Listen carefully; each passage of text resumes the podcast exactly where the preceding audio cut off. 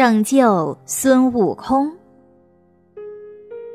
半夜里，龙文文正在被窝里玩手机，忽然他觉得有些不对劲儿。抬头一看，只见床前站着一个很大的黑影。没等他叫出声黑影便咚咚的跪下磕头：“观音大士，俺老猪给您磕头了。”您快救救俺猴哥吧！求求您了。龙文文吓呆了，以为自己是在做梦，任由对方把地板磕得咚咚作响。终于，龙文文稍稍镇定了。他拧开台灯，橘黄色的灯光把他笼罩在里面。观音大士，您终于理俺了，俺还以为。您还在生俺的气，嘿嘿。笑声中，龙文文这才看清，眼前的黑影是个猪头人身的怪物，大大的猪耳朵，翘翘的猪拱嘴儿。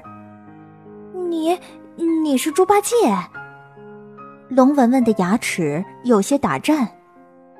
观音大士，是老猪俺呐。猪八戒嘿嘿直笑。上次都是俺老猪不对，不该将您桃山的桃子全都吃了。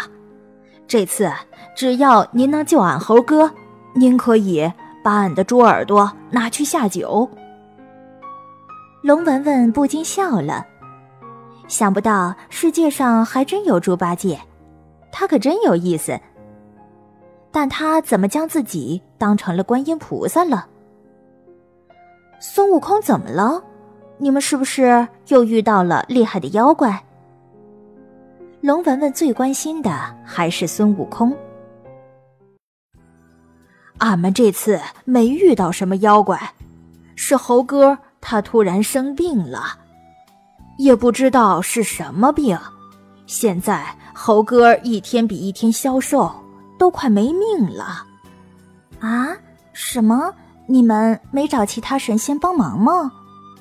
俺找了，俺找了镇元大仙、金身罗汉、太上老君、太白金星等十几个神仙帮忙，可他们都治不了猴哥。猪八戒哭丧着脸说：“所以俺只好到蓬莱山去找您。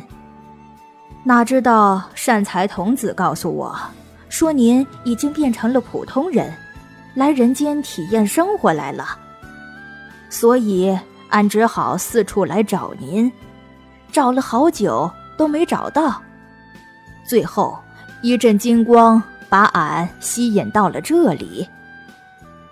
原来是这样，现在就算告诉猪八戒自己不是观音大士，他说不定也不会相信的。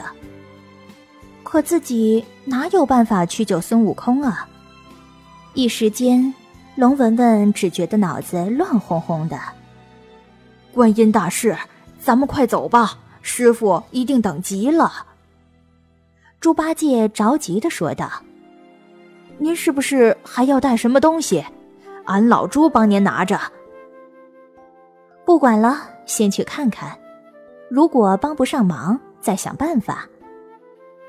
想到这里，龙文文下定了决心。但猪八戒却掉头进了外面的房间，顿时一阵噼里啪啦作响。幸好爸爸妈妈都不在家。龙文文连忙穿好衣服出去，猪八戒正一边吃着冰箱里的东西，一边把牙膏、遥控器之类的东西放在一块床单上，看样子是准备把这些东西都带去。好了好了。这些东西就够了。龙文文说着，顺手将家里的小药箱带上。她穿着白色的连衣裙，裙带飘飘若飞，再加上她容貌秀美，还真有些像观音菩萨。哇，观音大士，你好漂亮啊！猪八戒看得双眼放光，不过他可不敢放肆。连忙低着脑袋说：“大师，咱们现在就走吧，俺在前面带路。见他身上光芒闪闪，马上就要飞走，龙文文连忙说：“猪八戒，你不要着急，我这段时间还在学着做一个凡人，所以暂时还不能使用飞行术，你要带着我才行。”猪八戒信以为真，连忙放出了一道黄光，载着龙文文，嗖的一下飞了出去。龙文文吓得闭上眼睛，只觉得耳边的风声呼呼作响，整个人就像一根羽毛似的随风飘了起来。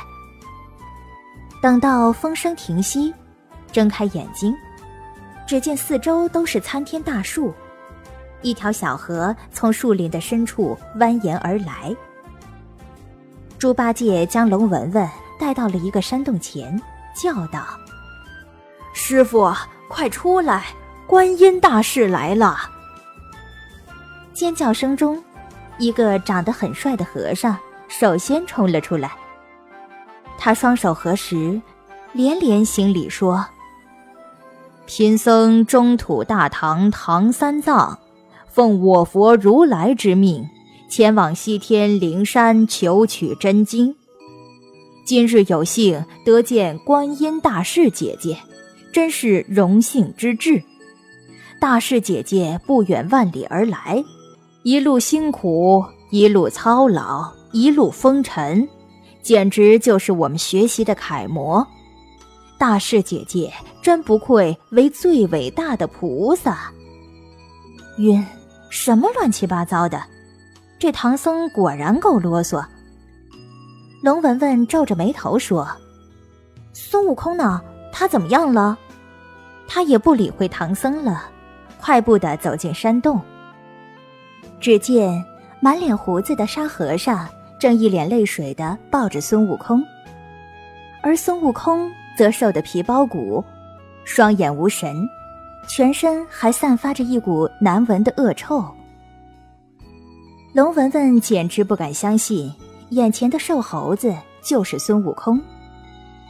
洞里光线差，他连忙让沙和尚把孙悟空抱到了外面。猪八戒随即又将一根灰不溜秋的棍子拿了出来，说：“观音大士，您看。”猴哥的金箍棒也变成这样子了，您一定要救救猴哥啊！龙文文首先让唐僧闭上嘴巴，然后凑过去查看。只见金箍棒表面泛着一层黝黑乌亮的光泽，而在孙悟空的身上也有这样的泽光。这泽光好眼熟，气味儿也很熟悉。龙文文伸手摸了摸，又黏又腻。唉，十几年前猴哥出去找食物，哪知道他回来没多久，便得了这种怪病。沙和尚可怜巴巴地说：“难道孙悟空是沾上了这些油渍才生病的？”想到这里。龙文文连忙打开猪八戒带来的包袱，里面的东西可真不少。龙文文叫猪八戒变一只大澡盆出来，澡盆里装满了水，然后用牙膏、食盐、洗涤精和消毒水，把孙悟空全身上下都洗涮了好几遍。当然了，龙文文是女孩子。他站在一旁指挥，由沙和尚和猪八戒来做这些粗活。龙文文还不忘叫他们把金箍棒也洗涮几遍。洗了半天，孙悟空身上干净了许多，但他仍然昏迷着。龙文文的一颗心不禁又揪了起来。啊，有妖怪！突然。猪八戒指着东边天空中的一团黑云大叫，怪笑声中，那团黑云闪电般的飞了过来，片刻间已飞到了众人的头顶上。一个狰狞可怕的妖怪头从黑云中伸出来。快将唐三藏交出来，不然本大王要将你们全都烤成羊肉串儿！妖怪休得放肆！观音大士在此！沙和尚大声叫道。那妖怪瞪着一双巨眼，向龙文文看了看，桀桀的怪笑道：“呵呵，你们休想骗我！这小丫头怎么会是观音大士呢？”现在孙猴子已经快病死了，你们还是乖乖的投降吧。怪笑声中，一团黑云呼啸着扑了过来。猪八戒、沙和尚急忙抡起兵器冲过去，可是这妖怪太厉害了，不一会儿，两人便从空中掉了下来。白龙马变成了一个英俊青年。他手拿宝剑冲了上去，可是他也随即从空中掉了下来。那妖怪得意的从空中飞了下来，变成了一个俊俏少年的样子。小丫头，我长得是不是很帅呀？妖怪笑嘻嘻的走到龙文文面前，伸手便要来抓住他。你这个肮脏不堪的大坏蛋，竟敢对观音大士姐姐无礼！